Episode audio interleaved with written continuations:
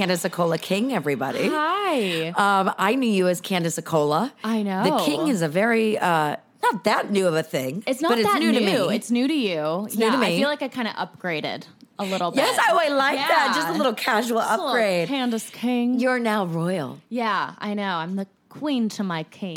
Oh, that's um, so cute. yes, it's very adorable. But we were just uh, talking about, um, I was explaining to her, as I've explained a million times on this show, how I got into this podcast.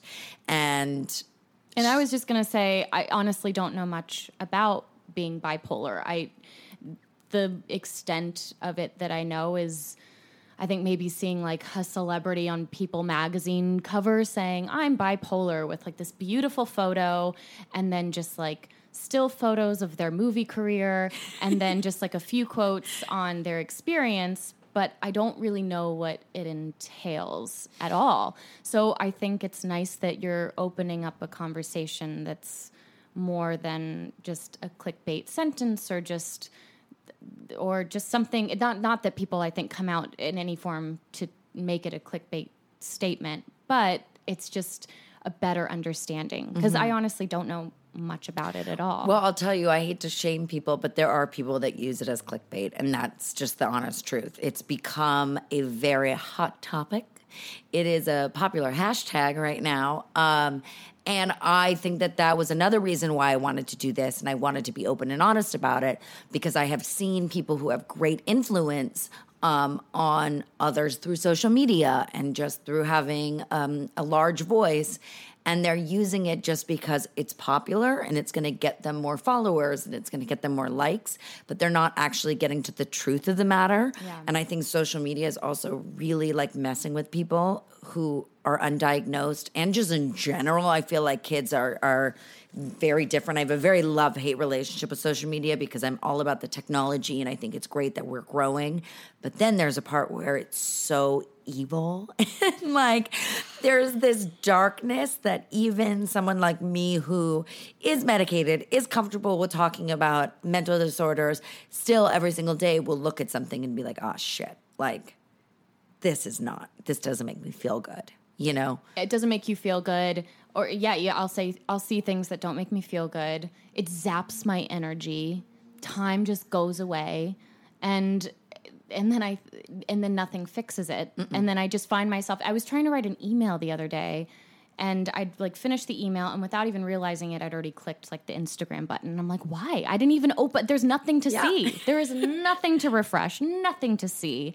Um, and I know what you mean about kind of misdiagnosing yourself jud- like based on the idea of what you hear other people say and how they say it and i was in therapy last year and i came to my therapist and i was like i had a panic attack and started talking about it um, which is what you do in therapy. Of course. that, like i'm all i love therapy. And she stopped me and she's like you didn't have a panic attack. And i was like no no no. I did.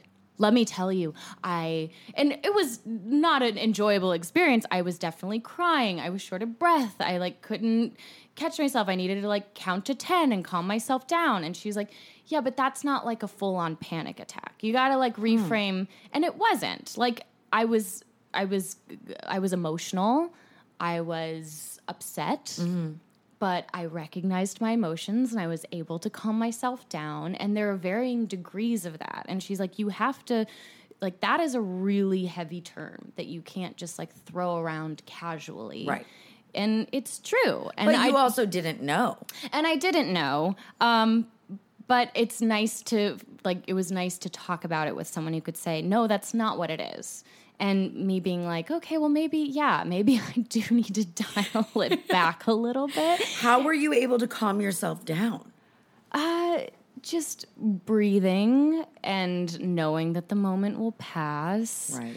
And also feeling the feelings and not being scared of that.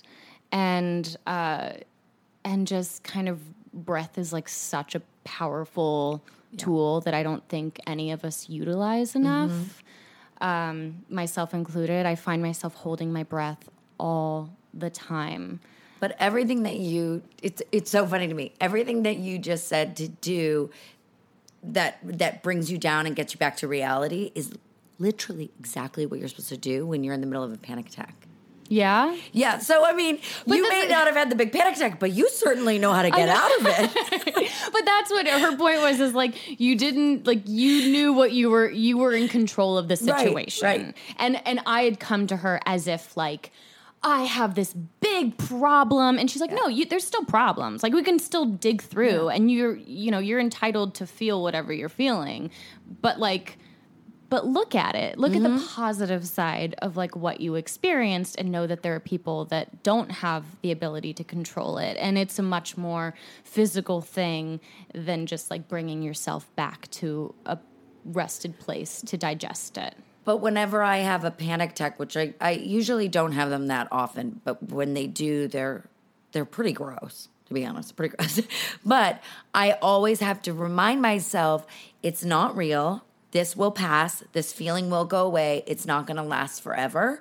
And I never knew that before. Yeah. So the fact that you even knew that, you're like very prepared in case you do have an anxiety or panic attack. Like you're more prepared than anyone I could have ever expected. maybe prepared and slightly dramatic in certain situations You are an actress, so it's okay.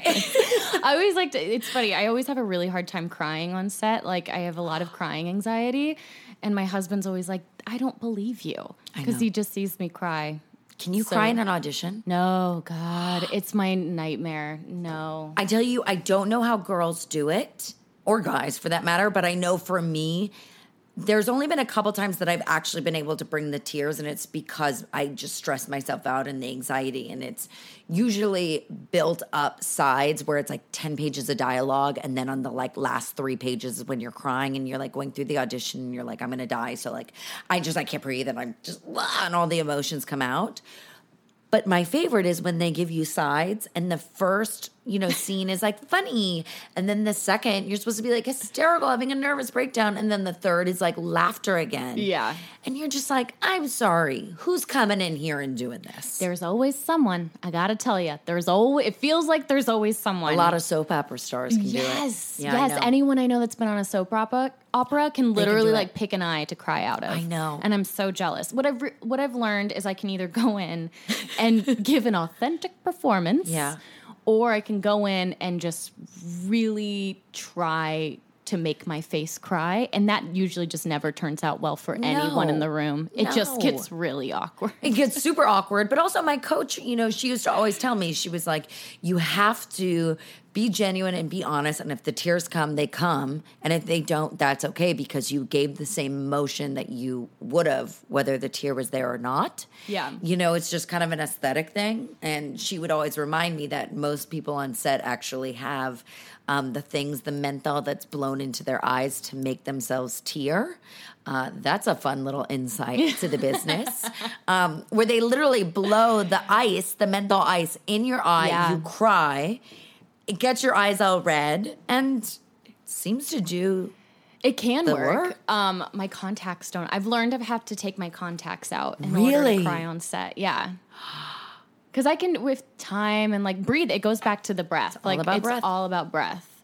Um, and again, I don't utilize it enough, and I'm trying to be better now in adulthood, kind of using it. But I've learned even like, do you cry a lot in real life? Every day, multiple times a day.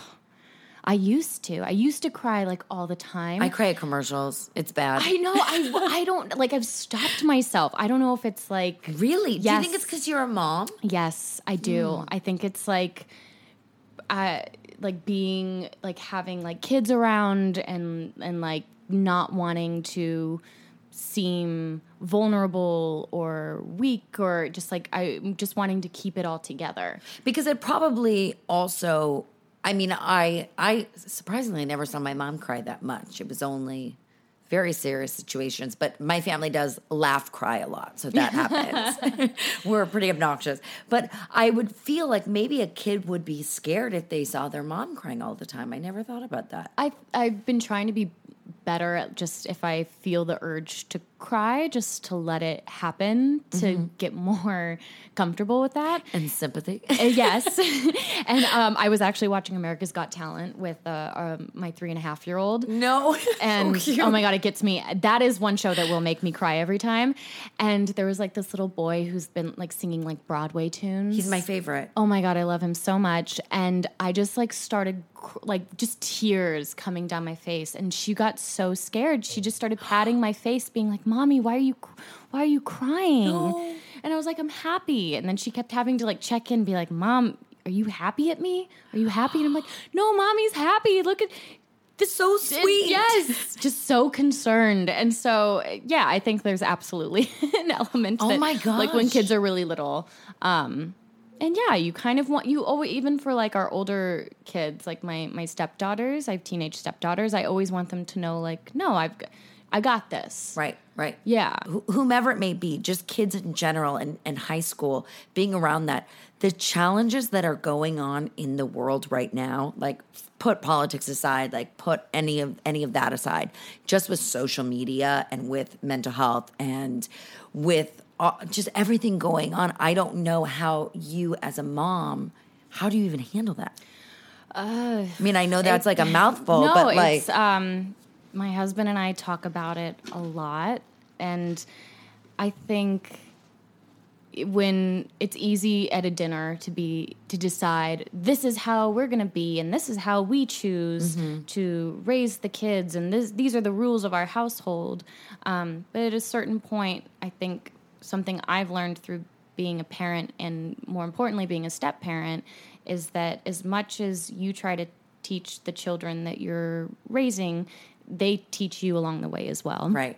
and so even if you have this idea of how it's going to look and oh this is what I'm going to this is how I'm going to broach this subject with them about social media or you know kids at school and or politics, I don't know. it's always so different in the moment. Um, I think sometimes when you let it happen organically and they come to you and they'll surprise you like kids will always surprise you and that's what i've learned kind of the juxtaposition of having older kids in the house and then also our three and a half year old are the Right. things that she kind of learns on her own where all of a sudden one day she'll just say a word and i'm like how where, where did that come from and uh and honestly you know it's been a privilege to watch, you know, my husband's daughters, our, my stepdaughters grow up, and they've taught me a lot Yeah, I'm sure. about um, just broaching those subjects because Right.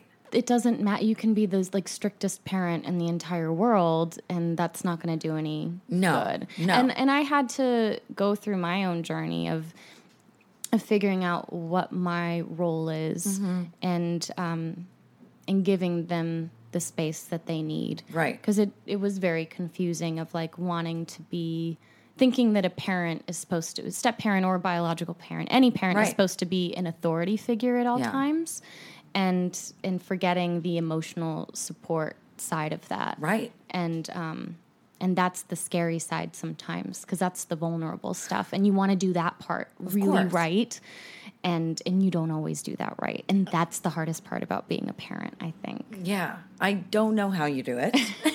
i would have learned is like no one knows what they're doing and no one knows how anyone does That's it what people say, and they go, "You're never ready for a kid," and I'm just like, you know, I I think I'm I know I confidently am not ready right now. like, I'm still trying to figure my brain out. So Yeah. maybe once I get that a little like in check, you know. But what is the difference? Like, do you know? Is mental health? I mean, obviously, someone like me, because I have a, a diagnosis of mental health, but you are very evolved in the sense where you have a therapist, like you're aware of issues. Is it, do you see mental health being more prevalent and talked about with your three and a half year old more so than the teenagers? Like, is that a thing in the young childhood development? I haven't really done a deep dive on young childhood development. Yeah. I thought I would. And then for some reason, it just, like, I was the craziest person when I was pregnant. I read every, I mean, I could have ten, told you like 12 ways to deliver your baby. Like, I just was obsessed. Um, if you looked at my YouTube history, it looked like I was into some weird stuff because I was obsessed with birthing videos because I like I wanted to have a natural birth and I needed to like see that it was possible. Right. Um, and so yeah, I was obsessed. And then the second that she was born, I just kind of like Chilled out. yeah, I just totally chilled out. Um, no, I, I think that yeah, there's certain things whenever I'd find myself like stuck in a way of like if she's having a tantrum and the way that I would handle it wasn't working after a little bit, like if I would just be frustrated or think like timeout works or, you know, giving her my mean voice or Right. establishing authority. Um, I, I picked up like a, a parenting book on what to do in those situations and and honestly it's like pretty similar to what I think you do in like most relationships. Oh, Which is you go, I hear you. Yeah. That that's like, you know, just calm them down, give them a hug. I definitely can't have kids right now because I'm still working on that with a relationship. Say, I hear you, you are heard. I know this is how you're feeling, and this is how I'm feeling, and this is why my feelings were heard. Right. And then the conversation, prog- and I'm I'm not kidding. Like it, it's like it works for this. I think every kid's different, and every like parent to child's relationship Right, is right. different. Um, but you can have the same conversation with your husband and your daughter at the same Yeah. time. Yeah, and our teens. Like honestly, I've learned like through all the different the, through like the parenting book, my personal therapy, like family therapy for like me learning like I've in step parenting books like it, it starts with like I you're seen, I hear you. Right, right. And like I and I'm here and I also need you to hear me. But it's amazing that you're so well educated on these things as well, because it, it's not that it's missing, but I do see that that's missing a lot of the time with communication, and I think it's very important to mental health. Uh, it is. I I I I started therapy when I was 18. I found a therapist out here in LA. Was this pre or post? Well, Pre. not this was all pre pre pre-acting. pre acting, and um, and I'd had a friend who had uh, gone through some tough times and and struggled with mental health and I just had my own questions and and I felt the need to like go to therapy to figure that out and I'd seen her doing a lot of work on herself and so I kind of felt like I had things that maybe I should figure out. And so I found a therapist and saw them for a little bit. And then um and then it was once and after that and uh, the way that I've been the way that therapy works for me is I kind of go in with a goal and or just something like that I want to tackle. Um, and then when I feel like I've kind of gotten through that, it doesn't mean that I'm cured and I'm fixed, No. but it just means like, okay, I'm gonna take the training wheels off for a little bit and ride. And then when I hit terrain that I don't know how to ride anymore, I'm gonna Yeah. switch gears and maybe put the training wheels back on and have someone teach me how to navigate. Well, therapy is different from every, for, like literally for everyone. Yes, so every therapist is different. Every like yeah, and if that's what works for you, And- then yes. that's amazing that that works for you. and that's what works for me.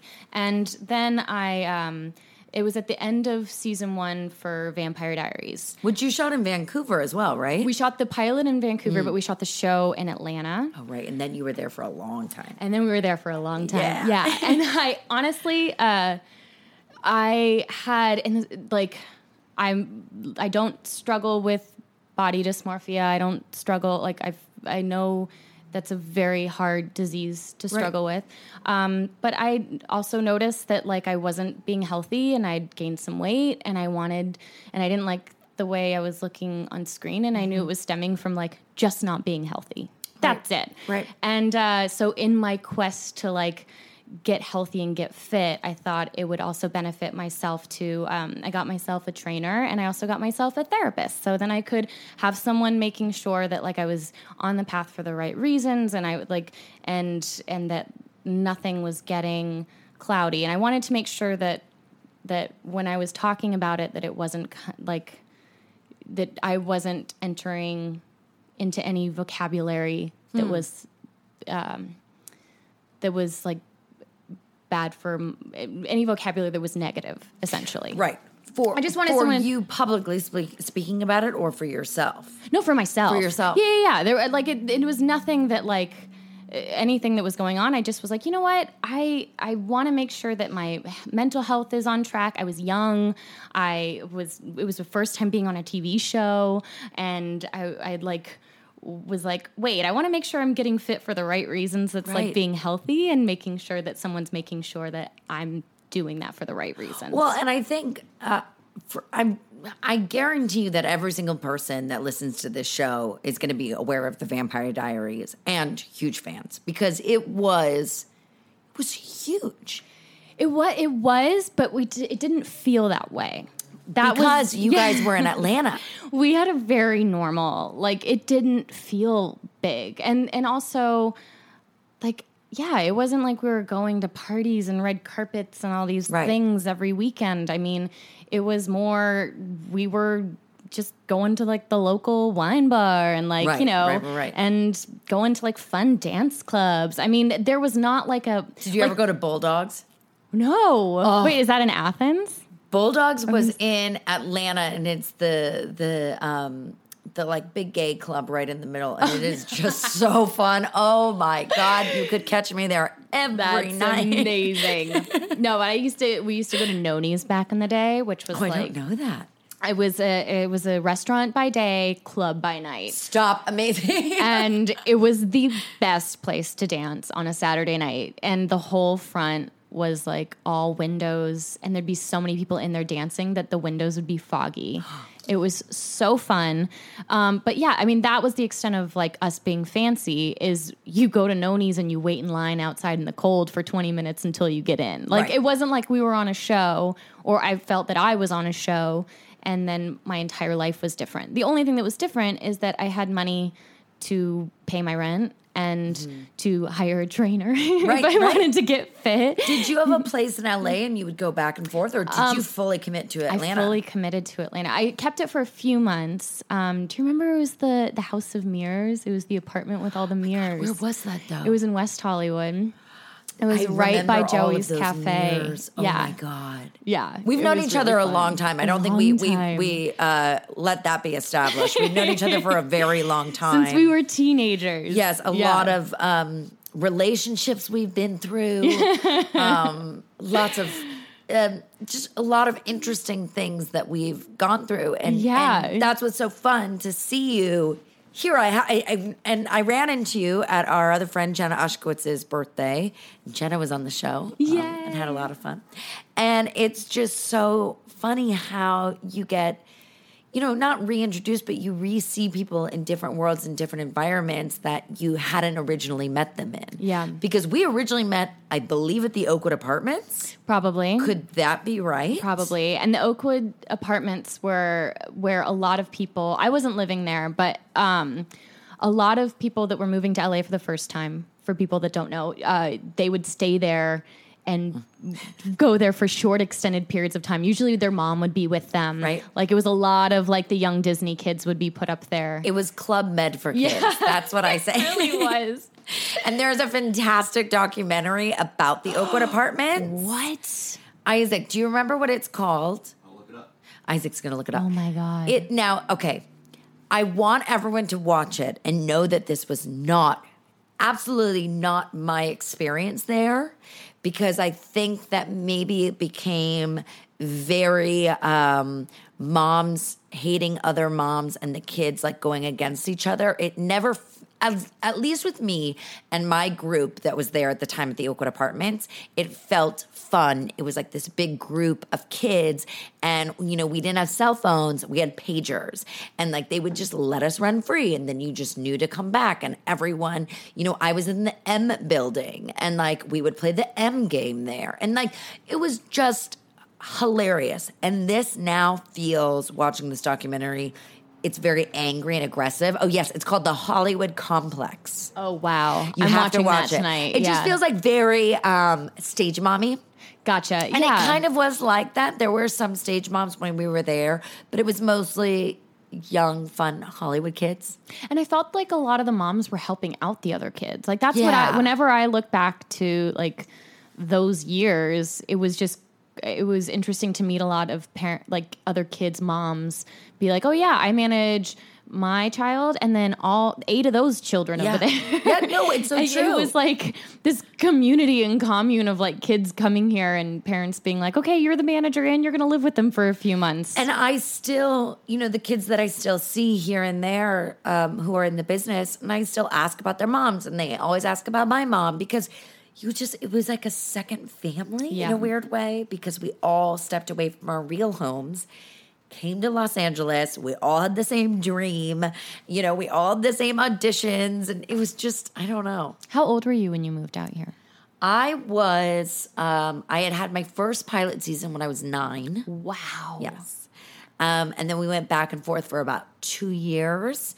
Um, and then we fully moved out here when I was 11 ish. Um, and I've been here ever since. And I'm Wow. 32. So, yeah. And I'm originally from the Bay Area. So it wasn't that It wasn't a far of a difference. move, but- yeah, we would go San Jose back and forth on the airplane. Like, tw- we would do it twice a week. We would fly back and forth. It was like pretty nuts. Um, but but yeah, I don't. I, I remember living up north in in Los Altos. I remember that. I remember my life there, but it didn't doesn't feel like home to me. And it's weird because so many of my friends like go back home in quotes for the holidays, and I'm like, yeah, but like everyone's here. Like this is my home. Yeah. and it's bizarre. You know, it's kind of.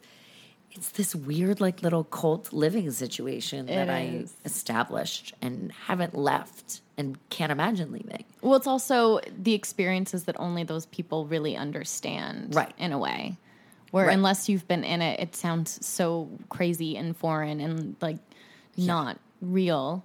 I mean, um, my first boyfriend was my first kiss ever, and my first kiss was on TV, and it was Frankie Muniz.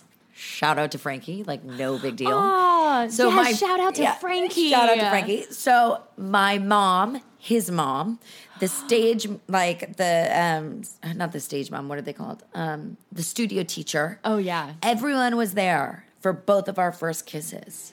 Oh, And then we dated like after for like a week. It was like real cute. But You guys like held hands at yeah, we went to Universal Studios. Oh, wow. City Walk, no big deal. That's where a That's lot of moving pretty dreams made. quickly, I went yeah. real fast. And he, had, and he had bought the car from the Fast and the Furious franchise. And he had just gotten his license, and he had had the car for a year, and it was like this souped up Subaru electric green, well, whatever car. And he would drive me in it, and it was just like really, really felt fancy. I had made it. I had made it. I was with a star. Oh man. Yeah. Shout out to Frankie Muniz. Yeah, yeah. So that was That, that, was, was, yeah. Those that was the world. but how old were you when you moved here?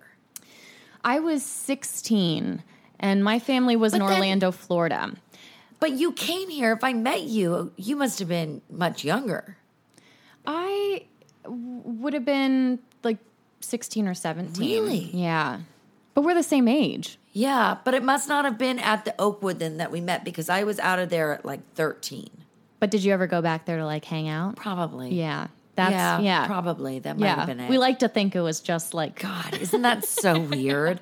Like you think that you. Oh wow, you know it just ages me, and it's okay. But No, yes, Orlando, Florida. I mean, that is my dream to live in Orlando. oh my gosh. my dream is to be that woman in oh god another documentary i'm like what is it called um but i don't even know how to explain it it's the the guy that owned planet hollywood Oh, I know what you're talking about. It's Versailles, the Queen of Versailles. queen of versailles I know exactly what you're talking about. do you Yeah. know that she had her bathtub designed in their new house that was being built to look onto the fireworks at disney world But did it ever get I don't think it ever i don't got care built. that is so was that crazy growing up near there No, because we never went. Oh my never God. went to Disney World. My parents, I think, taught me. My, my mom likes to say that we went all the time, and I'm like, what? I think we went once.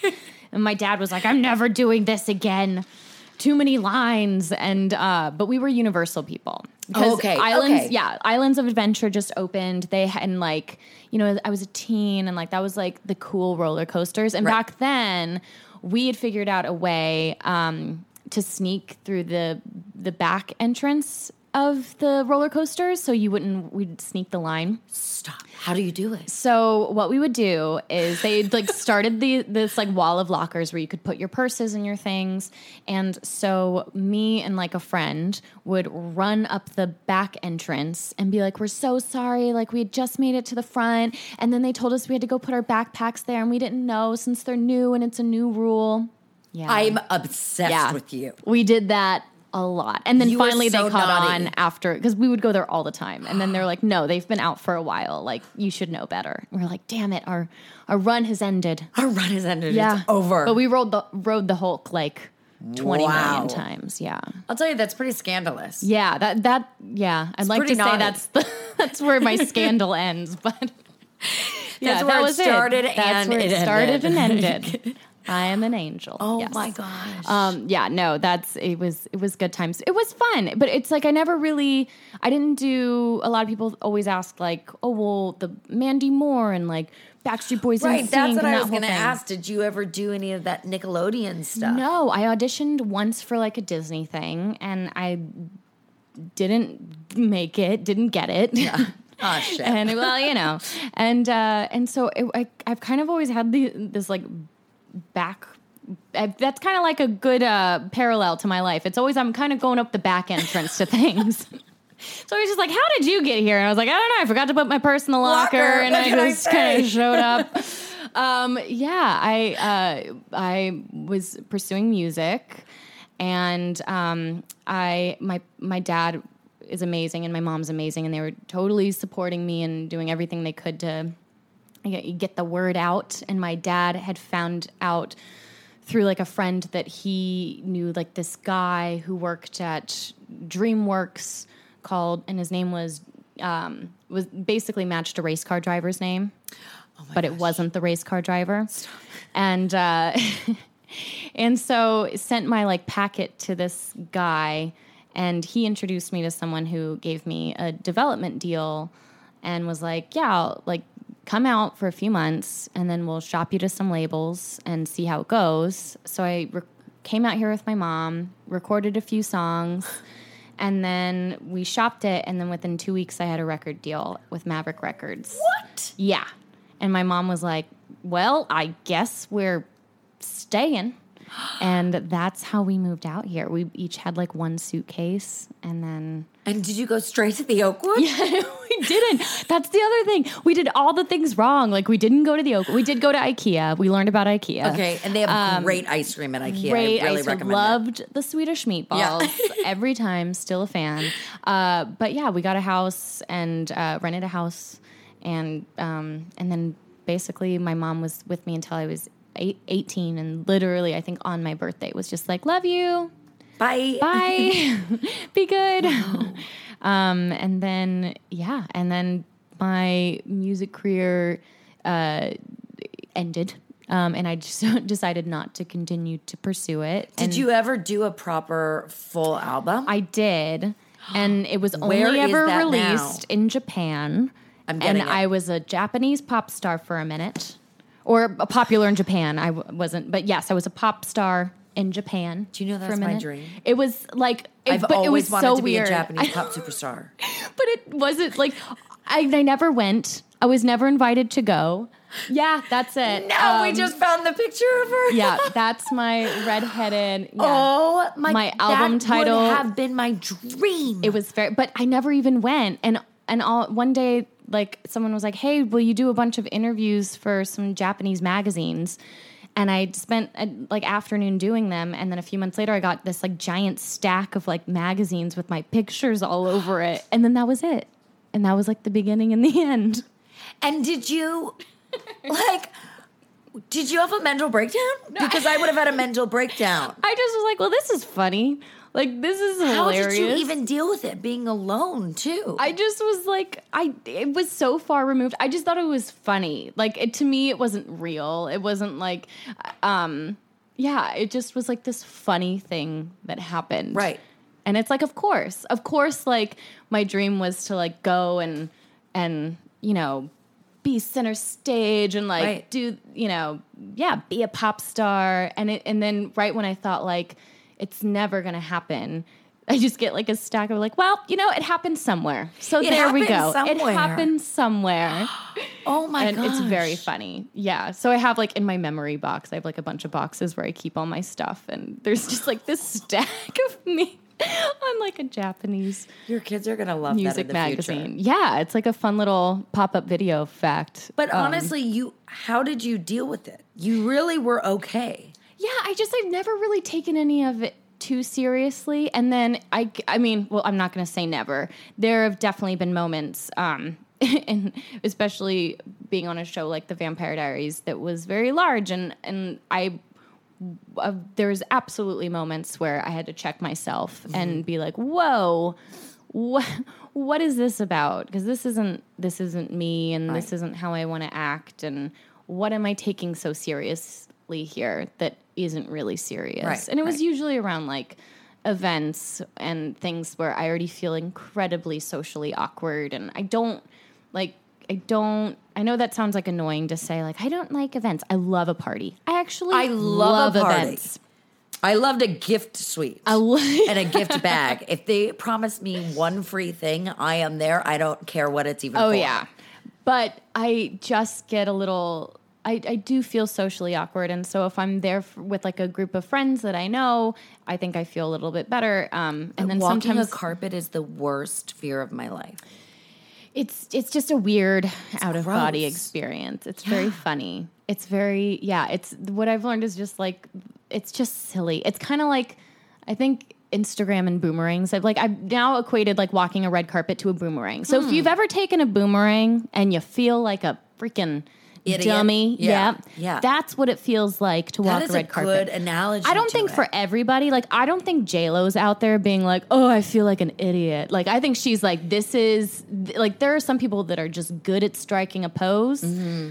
and I am comfortable with saying I'm not one of them. I just went to Comic Con and got it, and I hired this incredible stylist who I'm obsessed with, and I was a very big fangirl over. His name is Chris Horan. If anyone loves fashion and wants to look him up, love fashion. um, yes. um, but I was like, I need you to tell me how to pose. I was like, Yeah. I, how do the youth do it? You know, like how you're do the young. youth? How do the youth? I always it, ask, she how do the youth do it? And he's like, okay, I got it. I had to like put one foot like slightly in front of the other, Yeah. and then with my outfit, he's like, it, it'll just look cool if you have like maybe like a hand in the pocket. And he was like making feel. He was like that it looked great, and I was like, okay, this is my this is my go to. Literally, if you see me any picture from that. Every photo is with one foot slightly in front of the other, and I'm like a robot with one hand in the pocket, just slightly like I just would take one step over, not moving my body. No. But that's what the youth do, you know? Sometimes that's what you got to do. It sounds like just from like us talking about it even before we were on the mics that like you've done a lot of work on yourself. Right. And I that's have. why you feel comfortable enough to have a podcast like this and to have a space where you're talking about mental health because like we were talking about like the things we feel comfortable talking about and not talking about Mm-hmm. and the fact that you're like, "Yes, let's not only just have a discussion, but let me make an entire podcast about it." Means that Well, because I don't think that there are. I, I know there are wonderful mental health podcasts that I have listened to that that are by no means anything like what I'm doing. In in a lot of them are much better than mine. Like, let me just say that, okay? And they're actually they have the real doctors on there, and they have such incredible information and things that I learn every single time I listen to them.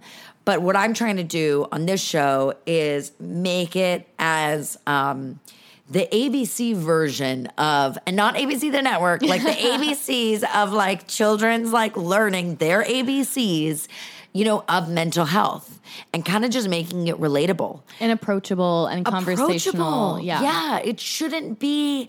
I was always very fearful to speak about it, not only because I was told not to speak about it in this business, that it would be, you know, people would put a label on me that she was crazy and she's difficult to work with and blah, blah, blah. No, none of those are true. But if those were true, it wouldn't be because I'm fucking bipolar. That would just be because I was a bitch. You know? like, let's be honest about that. Like, those are two different things. But people associate um, mental disorder with crazy, insane, like problematic. Um, so I wanted to first and foremost let that. I I have gone to a place in my life where I know and I'm comfortable with who I am and what I want to share. And I want this to be the basic version of um, you know, someone living in Germany, for instance, right? May not speak perfect English, but maybe they're a fan of yours and they're hearing us having this conversation. And just the way of you talked yourself out of having what you thought was a panic attack, even though it wasn't, they could take that information and be like, wow, I actually haven't had a panic attack, but I'm going to do this for next time and I'm going to work on my breath. If I can help one person with one guest on the show, be able to learn something that you didn't even think you were teaching someone. Yeah. That's what the whole goal is. That's the stuff. I'm not trying to preach to people, you know, um, and push down their throat mental health. Not everyone has a mental health disorder. Not everyone has a disease, but we certainly all know someone that does. We certainly all are affected by mental health. And honestly, it. yeah, and I would never be in a position of being like, "Hey, Alessandra, like, how's how's being bipolar? Like, how's that going today?" Like, I wouldn't like. There's never, and I don't wouldn't have a clue on how to broach that subject, Right.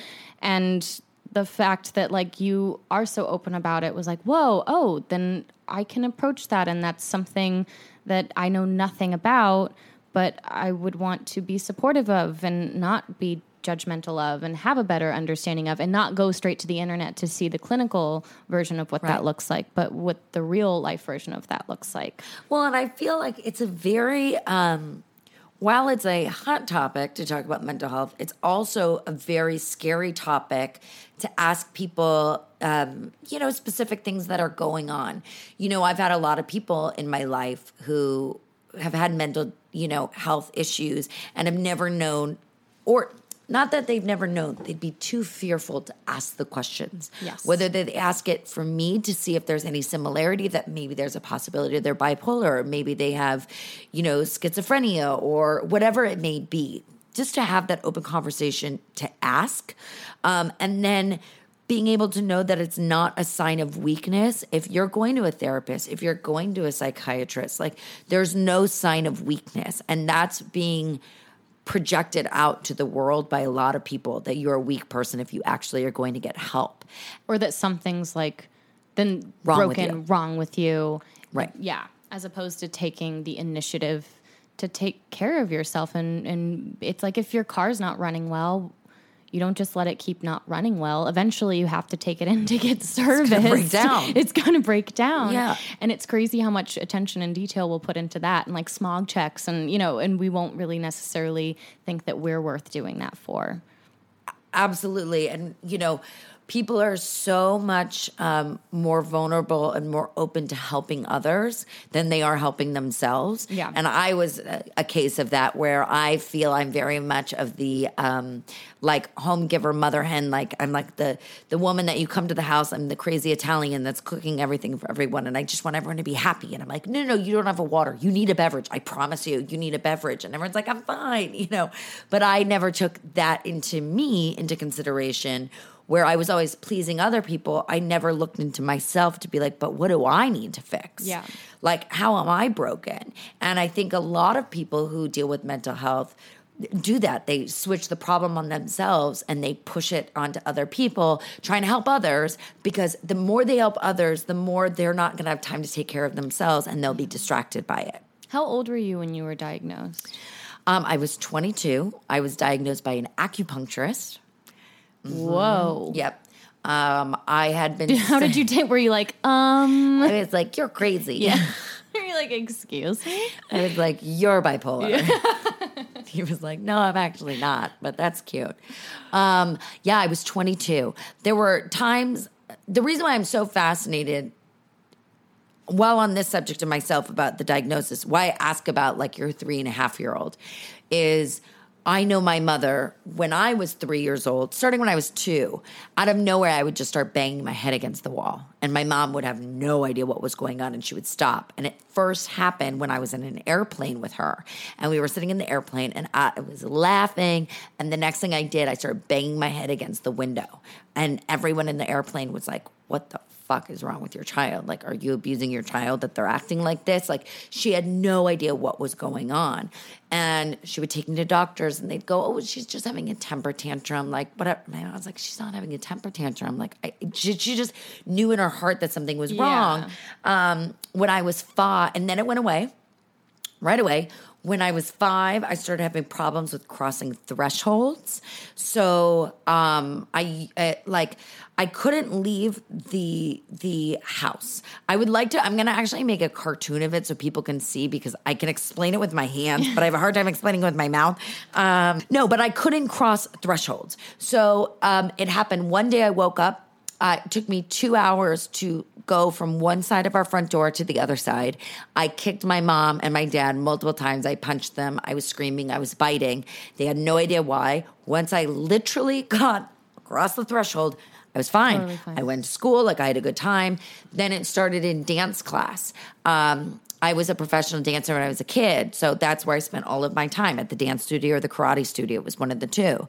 And I couldn't cross into the dance center no one knows why. Same thing would happen. My um, my teacher um, Sue Lehner, who's um, no longer with us anymore, but she she was my biggest inspiration. She was so loving on me, but so tough on me, and was like, "You are not not coming through this door right now." And like she and my mom would physically pull me, and it would take you know thirty minutes to an hour to get me in. Um, it happened in my karate studio too, and so my mom took me to hypnotherapy hypnotherapy finally worked. They realized that I just had complete perfectionism and that I was afraid that if I stepped out the door that I would begin failure. And I was 5. So like like so imagine my mom like was like what the hell? And my mom was a ceo of and ceo and cfo of computer technology companies. And she went from running and being in boardrooms like she her water broke in the boardroom when she was giving a conference to 200 businessmen. So it's like a boss. So she stopped all that to raise me and i was way more exhausting than anyone else. And then on the set of Caprica, I had a panic attack. No one knew it. Um, a set doctor came in, only a few people from the show knew. Um, and he gave me a beta blocker, which just stops your heart from racing. It's not like a Xanax. Maybe it is, but it's not a Xanax. It's a beta blocker. Um, they give it to a lot of actors who have nerves um, going into auditions. Like it just stops the, it slows the heart rate down. That's all it is.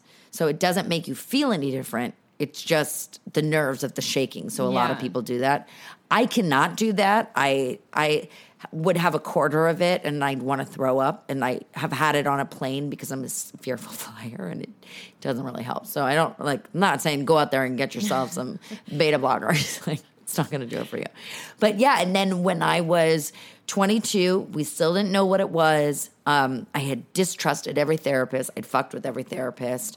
Um, and my acupuncturist said I suffered from chronic migraines. I had numbness in my body. My mood swings were very high, very low.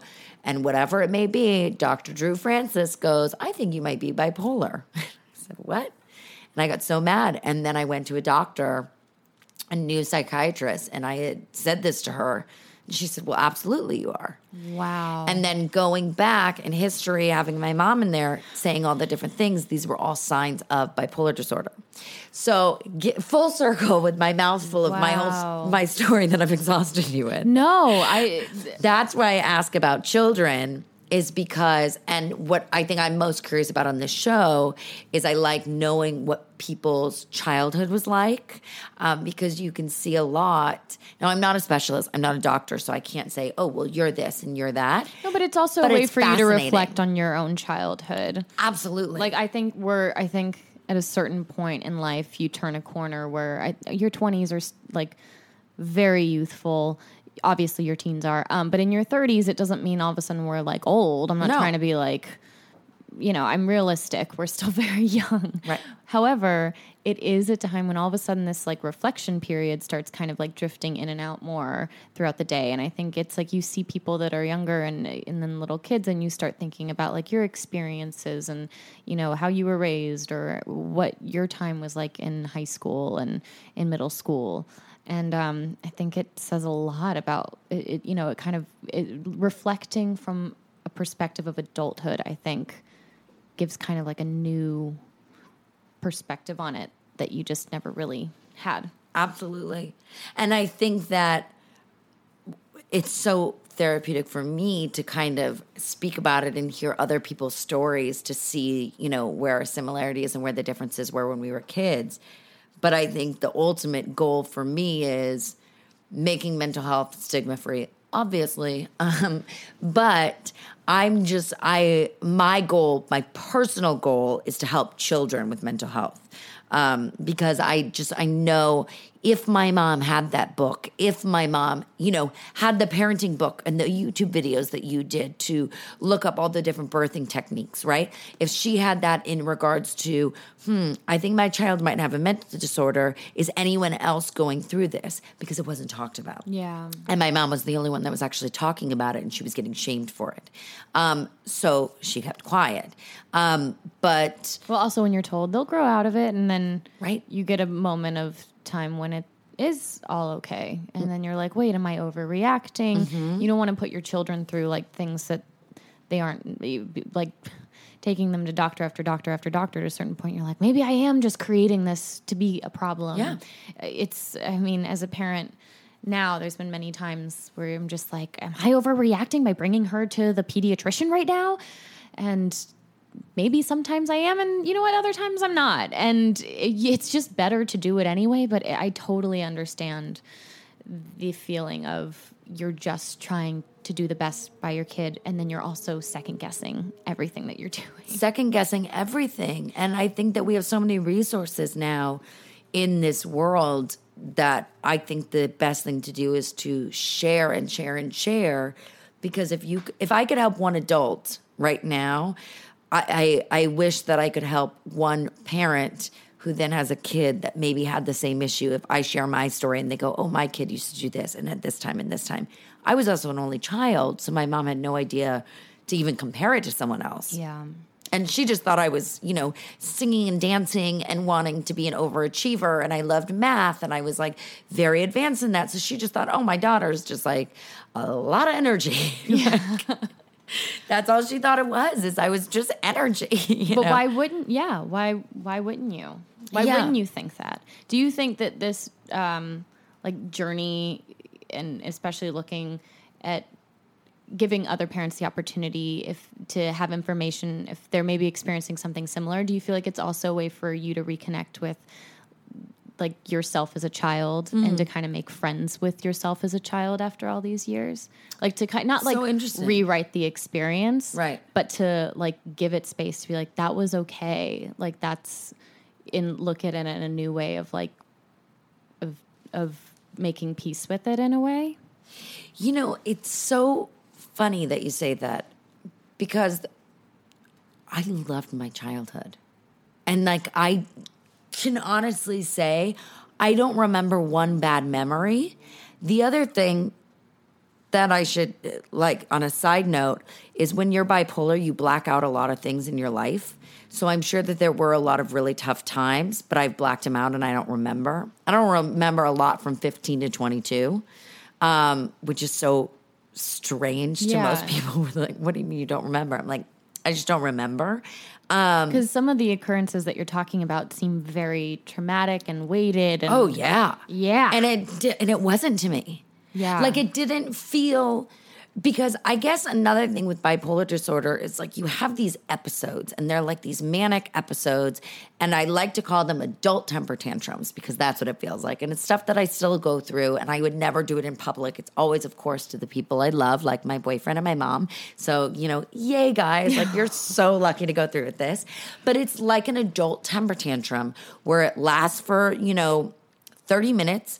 And once it's done, like you snap out of it and you're totally fine and you can just go on with your day. And everyone around you, it was like you were the Tasmanian devil and you came in and you created this whole like tornado. And then you're like, great, you're like, awesome. And everyone else's world is like, you just fucked the whole thing up for us right now. Like, how are you? You just have no concept of how bad you can go. Yeah. And how much your world can spin around you. So I think that I know how tough it was for my mom, and I can relate to her in that sense, being an adult now and being around kids all the time. But for me, even though they were traumatic experiences, the feeling went away so fast that I never for I never remembered them. And like even talking about it, it doesn't upset me. It doesn't make me um angry or sad or that I missed anything in my life. I it's just like factual. It's like I never had any siblings. Like that's how that's as separated as I am from it. Of like I don't know any different. Like it was fine, and I was very blessed because I had a mom who was my best friend and loved me like no matter what. But you know, I have no relationship with my dad, and that's because of that. And I stopped talking to him when I was fifteen or like sixteen. Um, and it's because he's bipolar and he never wanted to get diagnosed and wanted to be on medicine to start a relationship and, and be sane for himself. So it was something I had to take myself out of being undiagnosed myself at the time and not realizing it. But I, I realized the importance of um, being diagnosed, finding a solution, you know, helping the problem and like continuing on with your life. And so I think that it's something that I just was like, this is this is what it is. Yeah. You know, I- it's Did hard. you did you feel like the even do you still have current episodes or what you were saying like the Tasmanian devil episodes now even with medication oh yeah, oh yeah, but they are like do you are you aware that it's happening even Totally after all this time? Yeah, okay, gotcha. totally aware. I laugh about it with my friend Eden, um, who who's on the first episode of, of the podcast, and she and I did a Netflix um, dance movie together. And I'm talking about it a lot because I think it's so funny. But she and I basically were both the first day of shooting, both realized we were both bipolar and boy, bipolar one. And it was the first time that either one of us had not only met someone who was also bipolar, like physically around our same age, but also actresses and had to work together. and it was like, oh my God. And so we will exchange stories with one another. And she's engaged right now. And and she was telling me like a situation that happened with she and her fiance where she just like doesn't even know why she got upset. It was over a water bottle. And like she like, you know, didn't know how to deal with it. And she like threw the water bottle and she was like screaming and blah blah blah. And then she forgets and like everything's fine. And I'm like, oh my God, like that was me. Like that and that is me. Like that happens all the time. The only way my temper tantrum stops is if my boyfriend Sturgis or my mom or whoever I whomever I'm with, like just like walks away. Because it's like a baby. Like a baby wants the attention. And even though I'm not aware that I want the attention, and on the other side I am super aware I want the attention, and I can see what I'm doing and I can feel it coming, it's such an explosion that if you don't release it and if you don't throw something, if you don't, you know, hit something or you don't punch yourself, like it, you, you can't breathe. It feels like your body's like dynamite and it's slowly going to explode. It's so weird. Does that make any sense? Yeah, no, you ha- it has to. You have to like live through the experience. It, like, are you? Is, I'm like, I'm You trying to to, find a the- parallel. the that- tantrum. Yeah, Yeah. you have to like release it, and if you don't, It's like a volcano. yeah, if you don't, it's just gonna. It doesn't go anywhere. It's like that energy that you have to get out, and if you don't get it out, it's still in there. But, But that's I'm- incredible that you have a support system in which they know how to handle it. And I think that that's a, a lot um, of not only like your partner and like the people that you love that also love you, that like they're willing to show you that they know how to handle it and that they're going to put in that effort but also that like you recognize it on your end too and that you're going to do everything you can to like understand it for both perspectives. Because is it's like a it it's it would take i would assume it's everyone in the room has an understanding and it's not just the partner and it's not just you it's kind of like everyone coming together to figure that out and I'm not someone and and I'm not saying that this happens, but I'm saying that I'm not someone um, that wants hurt other people. It's not like an explosion of like I need to hit someone in order to feel like better. It's always me. It's always like my issue and me wanting to hurt myself because that's the release. Um, and that's one thing I'm lucky about because I know sometimes that's not the case. Um, but it's really tough. It's tough. I mean, Sturge and I have been together for over four years now, and I mean, every single day he learns something new, and he um, I'm very blessed to be with someone that wanted to put the work in because behind my back, like he went and found a therapist to talk about it. He found the books, he did the studying, he he learned as much as he possibly can about it. Um, and he's surprisingly enough actually has a lot of friends that are bipolar. So he learned from them and asked the questions. And this is the first relationship that I've actually been in where it feels like safe. Yeah. Um, and it feels like I have a partner opposed to being in a relationship where I'm trying to please them and like give myself up for them. But Yeah. oh yeah, I've had fucked up shit happen. Like, yeah. I was telling someone yesterday that this dude literally changed my medicine on me because he said that I didn't need it. And like it made me that much crazier and he did it on purpose so he could like go behind my back and be like shady. He was also like verbally the most abusive person I've been around in my entire So life. just a bad, yeah, just a bad. He is a sociopath. He's a bad seed. but I Bad mean, seed. it- but that happens, and then people who are, you know, diagnosed with mental health, they think it's their fault, so they stay in these abusive Yeah. relationships, which I did. Yeah. you know. Um, so it's like all different kinds of voices I'm trying to get out for people to know, like it's okay, you're crazy. Were you, like were you ever against trying? What, did you ever have a period of time where you were like, I don't want to be medicated? Was that like a Totally. pushback? Yeah. totally, especially being an actress, because I didn't want to be numb to my emotions. Um, what made you think you would be? I just assumed that all medicine, like antidepressants, like I'd seen friends that have been on the Zolofts and Xanax and all of these antidepressants, and they become different people.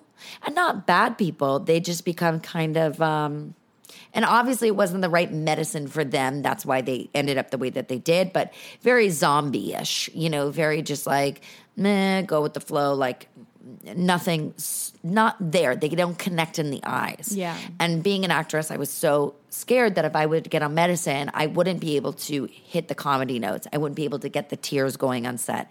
I wouldn't be able to feel the emotions that I would feel dead inside. So I pushed it as much as I could not to be on the medicine. But then um, the medicine I'm currently on called Lamictal, which is for bipolar disorder, because it's the only mood stabilizer that doesn't unbalance your emotions. It's weird. Yeah, but you tried it out and then you knew it worked. Yeah, and I tried a bunch of shit, and like Yeah. this just happened to be the one that like works for me. I'm no different in personality. I'm exactly how I was. Well, that's not true. I'm very different in personality in the sense where I'm not like dying over here in the corner, but I, I'm like aware of everything that's going on, and I don't feel drugged. And I and I'm such a control freak. That's why I don't do drugs. I don't drink. Like I'm too afraid of being out of control, and that's what I thought I would be like on medicine. Do you- because you had felt out of control. Mm-hmm. Another, yeah. Yeah. But you know, then you read about all these people that come out being bipolar and that are open about their medicine, and you're just like, well, fuck, man. Like, it's kind of a cool club. Like, I might as well just embrace it and go with it, you know? I just found out, I, I mean, I always knew this, but I guess I just re found out that Catherine Zeta Jones is bipolar. And I was like, oh, I forgot that she was. That And, was the magazine article that like that popped up where I just and that's all I knew about it. Like I didn't and that's where I think that this is a really great space that you've created that it's an approachable way of talking about mental health and like I would never have asked m- most of those questions I just asked you. Oh, cool. Like ever. like I I would feel like so uncomfortable and awkward or feel like I'm like or putting you in a p- vulnerable position to talk about it, but you're right. It's like we should be talking about mental health and it is something that like a lot of people deal with mm-hmm. and creating that space to say hey it's okay to ask questions and it's okay to you know not know how to broach the subject and to educate yourself because like you know if anyone else is going through anything it's then nice to have like some sort of an education on on what it could be or how to handle it And I love talking to you because not only are you an actress, so you've felt the struggles and you've been through the ups and downs as well. Just even without mental health, just being in this business is like exhausting enough. it's a kooky one It's a kooky business, but being a mom, it's I, I just love sharing my story to moms so they can, you know, I'm not saying that this is something your daughter has or your friends' kids or any of that, but it's just being aware of like, oh, interesting. Like there are signs as kids. It doesn't just happen as adults. You know, it's just I, I love sharing that with moms because I'm not really in a mom world, you know, and I I I love kids so much. So I just I love learning what the new things that people are talking about in schools and, and what moms talk about and what the dads talk about. Like it's just so fascinating to me, well, you know. What's funny is that there are a million freaking books on sleep training your child. Like how to get a baby to go to sleep. Like so many sleep training books. But I don't recall like um, an emotional, or I'm sure there are, but right. I don't recall like specific a jumping in your face. Yeah, a multitude of emotional. Um, health books on like on children mm-hmm. and not just like how to implement like you know a peaceful like how to implement screen time but like a genuine emotional um, and mental health and how to broach that subject or things to look out for and um, I don't really recall that being much of a conversation. And, and, you know, they tell you a lot about poop. They tell you all these different poop colors that you got to look out poops. for. So many poops, you know, that you get to look out for. Um, but it is, I've never really thought about it until we talked about it today that, um, like how that is an important thing to know. And I, and parents should talk about that more. I just, um, there's this meditation teacher that uh, that we sat down with, and um, uh, Kayla Ewell and I have a podcast, and it's I know we have to no, it's about that. It's called Directionally Challenged, and we have an episode uh, with a um, with the it's really funny with meditation with with a meditation teacher, and she was telling me as she was leaving, she asked if I did any meditation or had tried any, had been anywhere where they taught me how to meditate with my child. And of course, I was like, uh, no. like, I don't even, I've meditated like once or twice in my whole life. Right. Um, and she was like, it's really great um, if you just do like, there's this really great technique I always like to share with parents where you sit across from each other and you just hold hands and you go like eye to eye. And you're like okay we're going to play the staring game where we're going to hold hands and we're going to look at each other in each other's eyes. And she's like you can start for like 10 seconds or 30 seconds. But it, she's like it's just a great way to really connect with your child but then also to teach them how to like calm center themselves and and like center their attention on one thing. Because she's like with tv and the way like even the way if you watch um, like Lady and the Tramp versus like the Incredibles movie, like that's a two those are two very different film experiences where like the cartoons mm. that we grew up with were much slower paced mm. they're they like wonderful. yeah and the ones now are awesome and hilarious but it's always something crazy happening and it's just wild and um and it made me think, I was like, I would never sit there and try to do like, if anyone was like, hey, have you tried meditating with your child? I would just give them one big eye roll. And then after hearing that, I was like, well, damn it, that seems simple and something that might be really sweet. And, you know, and I guess we've done that, and I've done that in an acting class. So why not try to bring that in, to home? But um, I think that there should be more literature and, and just like parents talking about um, their kids' mental health a little bit. Instead I'm a of like, firm believer in meditation too. So if you're, do you do a lot of it? Um, I do transcendental meditation, Whoa. and yeah, it saved my life. I know that the cool kids call it TM. Yeah, I I I call do it TM. TM. I TM. I didn't know what TM was for the longest time, and everyone kept being, and I was like, God, what is this? Like AA or something? Like, why don't I know what this is? And then I found out it was transcendental meditation, and I was like, oh I want to try this. And it took me about three and a half years to try it. It's very new, but um, but I uh, I love it. Yeah, I love it. But it's interesting because I I don't know the specifics, but they say for specifically transcendental meditation, I believe you don't start the kid until they're like ten. Yeah, specifically that. I don't wow. know why. But I my mom she used to take me to yoga all the time with her to her Kundalini yoga when I was like six years old and make really? me meditate with her. And I remember I hated it. And she made she would make me meditate with her on the bed. She'd be like, "Okay, let's take a little meditation." And the whole time I'd be like, "This sucks. This is so boring. I can't wait to leave here. But then I'd wake up like 10 minutes later and be like, what happened? like, Just so zenned out. I think you should try it. That's amazing. Yeah. Yeah. I think I'll start with like the eye to eye thing, but Oh, I no, still haven't figured out. I still haven't figured out meditating. But it th- for me, that all goes back to making time. It goes back to like the crying thing Right. of like being vulnerable, making time for myself. Um, like I, I've been, I haven't been to my therapist here in a little while, just because like the things I was working on, I felt really good. At, again, I took my training wheels off Right. and I felt like something was missing lately, and I was like, "Ugh, I feel like I'm, I need a push, and I need help right now, and I don't know, I don't feel like I'm gonna find it in therapy, and a lot of it has to do with like my body and f- the physical sense of feeling good, not mm-hmm. like not the outward appearance of my body, and so I was like, finally, I was like, well, what if I just like tried getting a personal trainer to see if that if like pushing me and that I was like, no, that's so dumb. That's such a narcissistic thing to do. Cut to, you know what, guys? I got myself a personal trainer, and it feels like going to therapy. It, it, it the way it's helped me sleep better.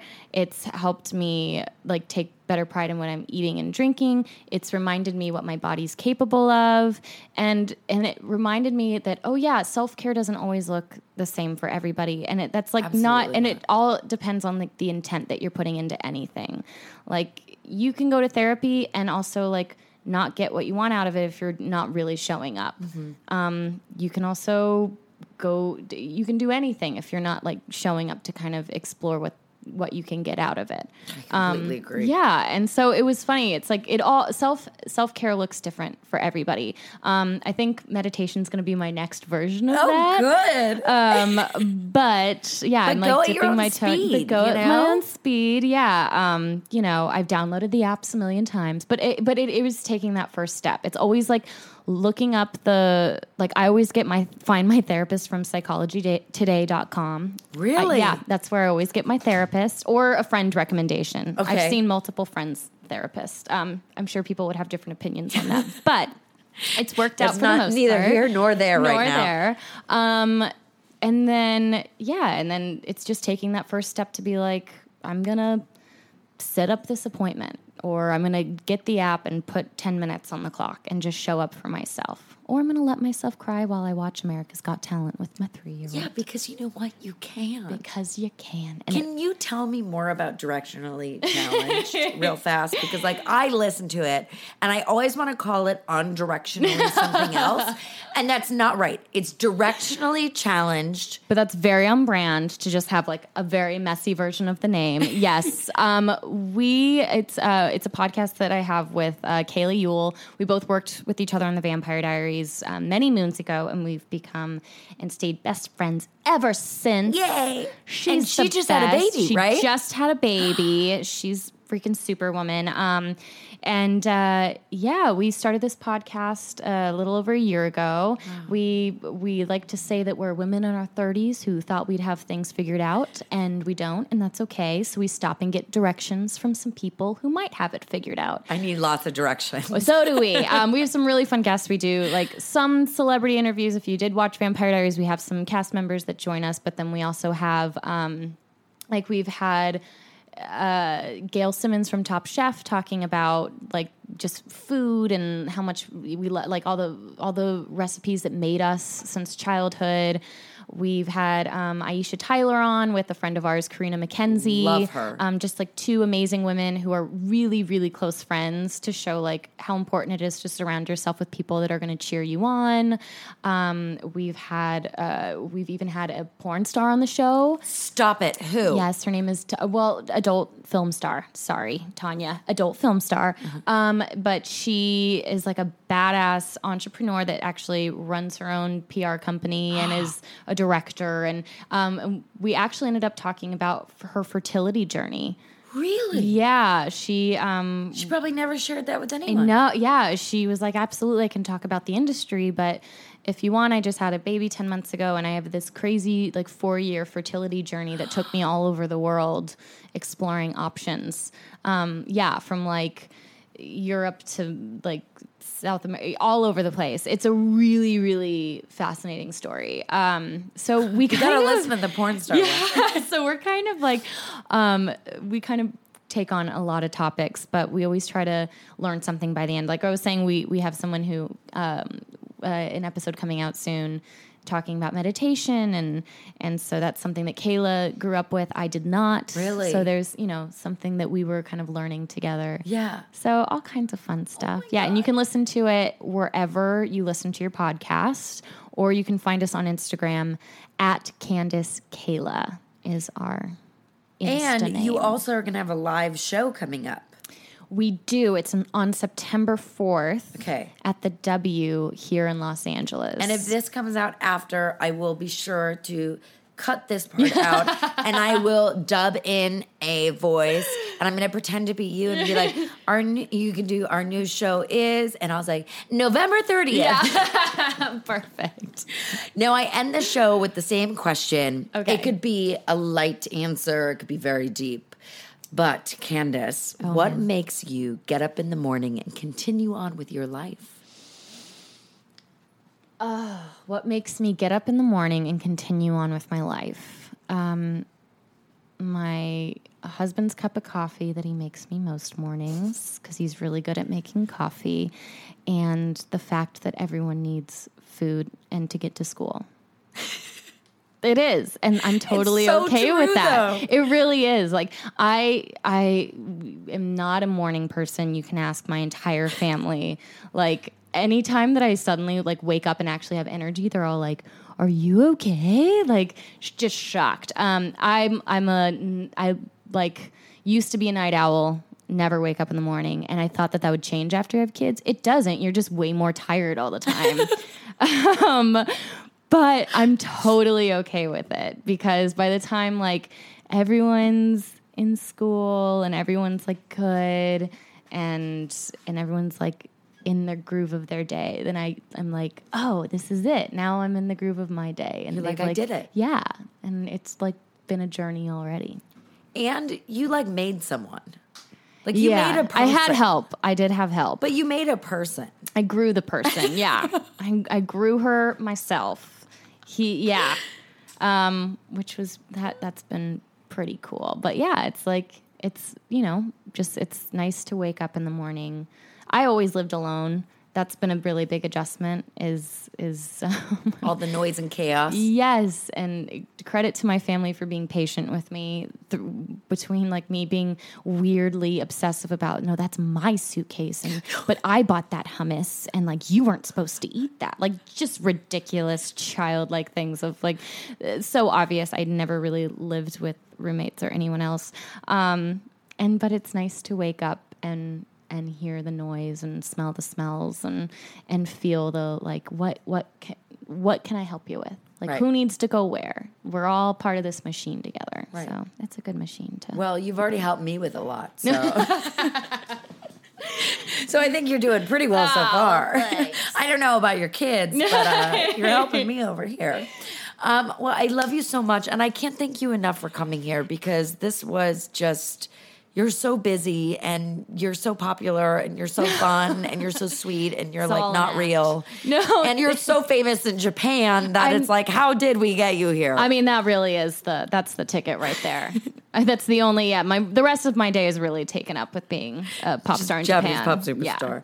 Oh my god. Well, thank you so much. And Thanks thank you for for coming on Emotional. Support. Bye guys.